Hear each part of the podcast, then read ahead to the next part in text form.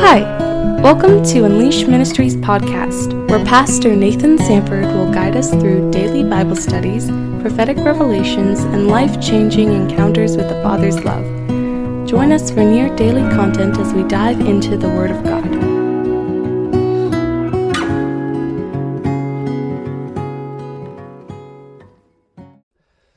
Here we go. Welcome back. We're going to continue again in our First Peter journey. Last week we talked about like human institutions because Peter's talking about, um, you know, submitting to them. We talked about maybe times to do that. Maybe there's times not to do that depending on the, the circumstances and what's going on. Of course, Peter didn't do it a lot of times, eventually got him killed. So we talked about that. We talked about, we've been talking about what kind of people these were, who this was sent to, like kind of the circumstances that, that they were under and the things that they really needed to know and they needed to be focused on. And we, we talked about how what, the kind of persecution they were going to be under. So, and then, and then of course, how awesome Jesus is. Peter talks about how incredible he is. And then he talks about how incredible you are because of Jesus. And then he says, basically, because of who you are, this is how you're going to act. Again, this is kind of just summing up everything that we've talked about thus far, as far as First Peter's concerned. So we're going to keep on going. Um, First Peter two, verse eighteen. And again, this is yet another scripture that has been severely twisted over the years. So the the first one about, you know, doing everything the government says, I don't know if, if you know this, but many Nazis were out preaching this, and they actually gave out some pamphlets for pastors and, and especially throughout the Catholic Church, but other churches that had to basically uh, speak these scriptures to them in terms of doing everything the government tells you to do um, without question. And so, you know, the Bible can be used to say kind of anything you want it to say, and it can be massively twisted by men, which is why it's so, so important that we use hermeneutic, hermeneutical principles and, and, and good sound exegesis to do our best that we possibly can do, both with our mind and with our heart, to come to what the Scripture says. And, and I, I just also, I can't emphasize enough that the tragedy it is that, that a lot of people, and, and sometimes I even would say most people who who write commentaries, and bless the guys that write commentaries. Thank you so much, you guys who write commentaries, because they're super helpful. But at the same time, the Word of God oftentimes is taught either by people who are just not in love. Like they're they're not in love with God. They're not in love with Jesus. Um, and so, you know, whenever you have somebody teaching the Word with that isn't in love, you get kind of a weird understanding of it. Um, or you get people who are teaching it out of their best hearts, but they're just kind of regurgitating and barfing up what they heard their pastor say, and he heard his pastor say, and somehow that's the way it is. And they just don't have the theological education and the understanding to kind of get as best of a meaning as we can. So I really think you have to love the Lord your God with all your heart, all your with all your heart, with all your mind, with all your soul. It's like everything has to be completely in love with him. And then we'll get as close to it as we can to the meaning of the scriptures and to, to teaching them and to living them and to walking it out. Because, you know, either I've seen people come under bonds of religion where it's just, you know, they're under such lies of religion, and the, the Bible has been used to justify the prison of lies and, and garbage that they sit under while their arms and their hearts are tied behind their backs in the name of what the Bible says. Or I've seen, you know, the other side of that is just craziness where it's like, believe whatever you want and it's all good and all roads lead to heaven and all that nonsense. So, gosh, we need people who are in love with Jesus, who have some kind of theological training, and who are teaching, preaching, and living the Word of God in love and in truth and in the new covenant without a mixture of the old covenant, because we do not want to be somehow some hybridized covenant, which is almost all that I see around me right now. We need a pure, powerful, go get ya, holy cow, this is the new covenant, spoken and lived in absolute broken, laid down love with total freedom in Christ, under grace with a pure new covenant, coming forth in power and glory. Like that's what we need right now. So let's continue in First Peter two, verse eighteen, which again, this was used by white slave owners in the South to justify slavery and to basically say that the abolitionists who were working against slavery essentially had no right to do so. So let's go ahead and read it, and you tell me what you think. Verse uh, two, uh, sorry, First Peter two, verse eighteen says this: "Servants, be submissive to your masters with all respect, not only to those who are good and gentle, but also to those who are unreasonable or literally perverse. So I want to just stop right there. And, and so as you can see, you can see white slave owners in the South, in America, in both the seventeen and eighteen hundreds, basically being like, yeah, see, um, all you slaves, you need to do everything that we say, even if we suck. And I, I just I just want to point out a couple of things. First of all, it's like, why in, anybody who's filled with the Spirit is never going to use the Scripture to simply apply it to those who are under them. It's it's the same thing as like a guy taking a Scripture, a husband taking a Scripture to his wife and saying, look, you need to do everything I say because it says for you to submit to me. Like if you're approaching someone with that, it ceases to be the Word of God. And I just have to tell you guys, and I'll say it again and again and again, the Word of God, coming from someone who is not in love, working from love and from a broken place of humility, ceases to be the Word of God. And you're like, wait, how can that be? Well, remember in the garden, in, in the, the wilderness, when, when uh, Jesus was being tempted by Satan, right, in the wilderness, what did he use to tempt him? Well, he used the Word of God. And in that case, the Word of God ceased to be the Word of God because it was being wielded by the enemy. I don't mean the words aren't the Word of God. Of course, the Bible always a word, is the Word of God. When God speaks something, it's His Word. But when His words are taken and used by a spirit that is not in alignment with love, then it ceases to become the Word of God because it becomes something else that's used to torment, torture, and put people in prison. So, you know, I've seen husbands who are not believers trying to use the Word of God to get their wife to do something that they want them to do sexually. And I'm like, oh my gosh, like that is so perverse and so far from the love of God. To, you don't take scriptures like that and try and get people to do what you want to do. You take scriptures like that and have your will bent to the King of Kings and the Lord of Lords, and it period. Like you don't use it ever to lord it over people and to somehow get them to perform or do what you want them to do. It's like, holy smokes, like my job is to free you as a Bible teacher and a pastor in Christ Jesus. My my job is to break bonds off of you, to free you, to set you free, to fill you up, to fill you with glory, and to get you charging forth in Jesus' name. Not, not to give you another rule to follow, not to put another link in the chain around your neck so that religion can strangle the life out of you. My job is to love you to life and to set you free in Jesus' name.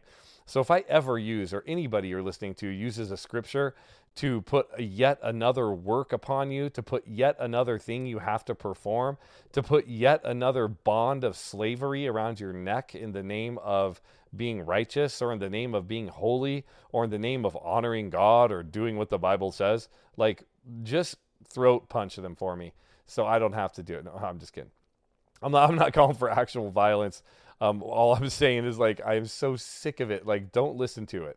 Do not listen to it. If you're not being emboldened, filled, set free, broken free, uh, um, um, set free from sin, set free from bondage, set free from lies, set free from religion, and and born into the absolute broken, laid down love of God, and and and completely empowered and filled and absolutely overwhelmed with the love of God, do not listen to somebody. Don't listen to them.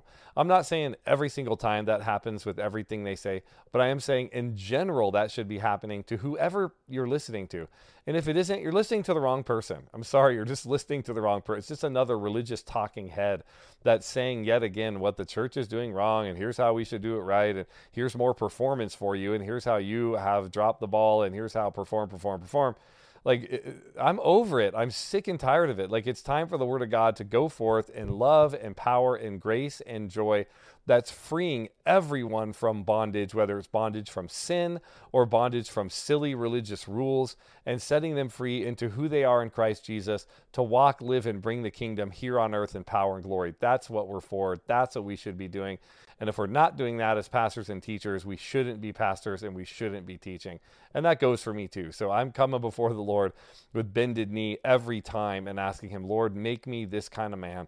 Make me the kind of man that could actually bring forth the Word of God in power. And I even get kind of emotional about thinking about it because I want to bring His love to a lost generation. I want to set them free and I want them to know the King. And And I just think about how this scripture has been used. Be submissive to your masters with all respect. And, and being told to, to slaves in the South, like, oh my gosh, like telling them, no, continue to be beaten and treated like garbage because God wants you to do it. It's like, who could take that and say this? So, so first of all, I want you to understand the word he uses here as servants is not what we would usually use, uh, or sometimes this is translated slaves, which is why they use the word slave. But the word is not um, douloi here, which would be the, the, the, the plural of servants, or doulos, which would be the singular. It's not douloi, which you would normally have as a servant or slave. That's actually oikonai. And oikonai is, is a different word. It's not usually used for your typical slave. It's like used for your domestic servant. Like oikonai, the root of that is oikos. And oikos is where we get our word for house. So this is like house, like your domestic servant. That's the word that he uses. So he's not even talking about what would be a normal, like, kind of slave situation. He's talking about like a domestic servant, almost somebody that kind of works full time for someone else in their house. And he's saying, those people, be submissive to your masters, first of all. In other words, all he's saying is, I don't know if you guys know this, but at the time, there could have been people who were servants, and their masters could have been, and they could have been like the leader of the church, and their masters could actually be congregants in the church. So they, in that context, would actually have um, authority over them. And what he's saying is like, look, no matter your position in the world, Um, we need to, to always be uh, respectful, and to be respectful and awesome to everyone, to not, not just because they're good leaders. In other words, he's saying those who are good and gentle, but also to those people who stink.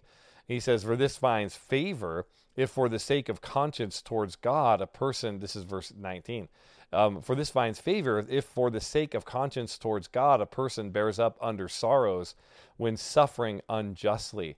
Meaning, if you're a servant and your master's treating you like garbage, and you still come back with love and respect and honor, this this absolutely pleases the Lord, essentially, is what he's saying, because you're suffering unjustly.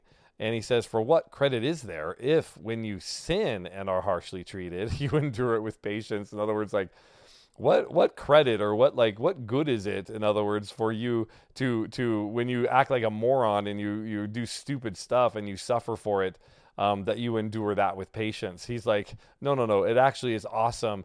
Um, the, the very second half of that verse, verse twenty. But if when you do what is right and suffer for it, you patiently endure it, for this finds favor with God. So um, the biggest thing here is like, look, he wants, God wants to make sure that all of our suffering, if and when it comes, and from whatever source it comes, and usually it comes from non-believers or believers who don't like us, um, mo- your suffering as a believer should truly one hundred percent come from persecution, either from other believers or from non-believers. Like, this is where you're suffering, or, or simply because we're in a fallen world and it's the result of someone else's sin, but he doesn't want it to be the result of your sin. So that's why he's saying, like, look, the suffering that I like would prefer you to go through is the suffering that you go through as the result of acting righteously and simply being in a fallen world. Like, that's a reality that But he wants the that the suffering to come from that. He wants, if you're going to hurt and if you have to to patiently endure something that's hard,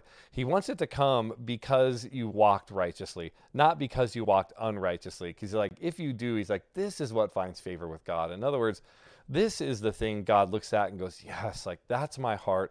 That's who I am. So all he's doing is calling believers to who they are in Christ, which is to say, we always walk righteously. We always walk in res- with respect towards all, regardless of how they treat us. So I learned this a long time ago. Like, I treat everyone with respect. And again, I'm not saying I always do this. I'm saying that I strive, and my goal in my heart is to always treat everyone with respect or honor, not because they deserve it, but because I deserve it. So when I, that might sound arrogant, but it isn't at all. I'm I'm saying that, like, because of who I am in Christ, I deserve honor and respect because of who God made me.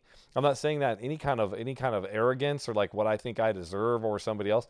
I'm saying I am a new creation in Christ Jesus. I am born again. Like Paul, uh, or sorry, like Peter says, I'm a, a royal priesthood, a holy nation, like a people for God's own possession. Because of that, I should be treated with honor. And therefore, I treat everyone with honor because of who I am, not because of who they are, because of who I am. So I want you guys to think about, people say things like this, well, I'll, I'll give them respect when they treat me with respect. Well, that's the stupidest thing I ever heard. And it's not at all biblical. Like, the Bible says we treat people with respect because we are people of respect. You know, people say, well, I'll honor them when they honor me. Well, that is so stupid. That's to play by the world's rules that we are not called to. God says we honor them because we're a people of honor. We honor them because honor matters to us, because we, because of who we are. Again, every single thing in your walk with God is going to come back to your identity in Christ. Everything is going to come back to who are you in Christ Jesus, which ultimately says, who is he? So if you know who he is, it tells you who you are, and then you act in accordance with who you are. So everything about us reflects who we are. So we are going to treat people with honor and love and respect, no matter if they're good, if they're bad, if they're holy, if they're unholy, if they're kind to us, if they're mean to us. And again, I want to say this to kind of wrap this up, is please don't hear this as a reason to be a punching bag. I think some, you know, I've heard this be used in really weird ways where like a, a woman will come to pastors and leaders. I've actually heard this before. So this is in counseling sessions when I used to do counseling with, with couples and, and with people in general. Like I, I would hear this from some women in particular where, where they would come to a pastor and a leader and the pastor, and they would come with a real problem. Like their husband is being really abusive, you know, I mean, to, I'm not saying they're having disagreements about things. I'm not saying like that, you know, they're, they're arguing about whatever, like that's totally normal. But I'm talking about like they, they, they're being physically and or emotionally abused or spiritually abused. And, and these pastors and leaders have told them, well, you know, just keep taking it. You know, the body, the, the Bible says, just keep taking it. And by your good behavior, you know, you'll change him. And I'm like, whoa, whoa, whoa, whoa, no, nobody should be sitting under abuse um, and and allowing themselves to be to be abused. Um, that's not okay. And so, especially people who, you know, like women who are under sort of this authority of of a guy that's scary and intimidating. And, you know, I've heard that pastors actually tell them to stay with them, um, stay living in that house. And I'm like, you know what, there are situations where you've got to say, no, I can't stay here. My kids are being abused. I'm being abused. I can't allow myself to stay in the situation. It's unhealthy for us. And so please, pastors, do not be using the Bible to justify abuse of a woman or children or even men. I mean, obviously men could be abused as well. I'm just saying it's, it's at least in my experience, it's less likely. I'm not saying it doesn't happen because it does, but I'm just saying it's less likely, which is I'm referring to men and women, I'm sorry, women and children, because they're typically the ones who are under this kind of a situation. So again, again, we need to be in love and we need to know the scriptures, and we can't use the scriptures to, to justify being jerks to everybody because we have freedom in Christ and we're awesome. And we just say, I don't have to follow whatever you say. And the flip side, we don't want to use it to to, you know, tell people to stay in abusive situations. We want to be walking in righteousness where, yes, we can sit under a boss who's not holy and not righteous, and we still honor and we still are respectful and we still um, walk righteously, again, because we're worthy of respect because of who we are, not because of who they're, they are and what they're doing, because of who, what, who we are and who we're doing, but yet also have the wisdom and the understanding to know that there um, sometimes comes a time when you um, um, when you you know need to get out of a situation. So let's just understand that. And again, with slaves in the South, obviously that kind any kind of slavery, especially like this, where people are forcibly captured, they're taken against their will, and they're purely captured based on how much melanin is in their skin or how curly their hair is or like where they are in the world. Like that's total insanity, and that is demonic and evil.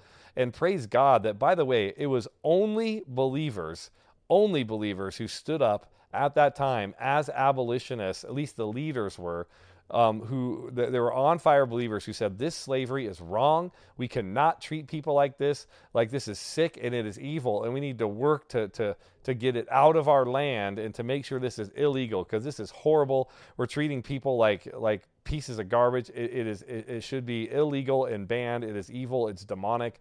And praise God, we had believers standing up and using the word of God for how it's supposed to be used, which is to bring freedom to people. Like once again, we never use the word of God to keep people in slavery, whether it's physical, emotional, or spiritual.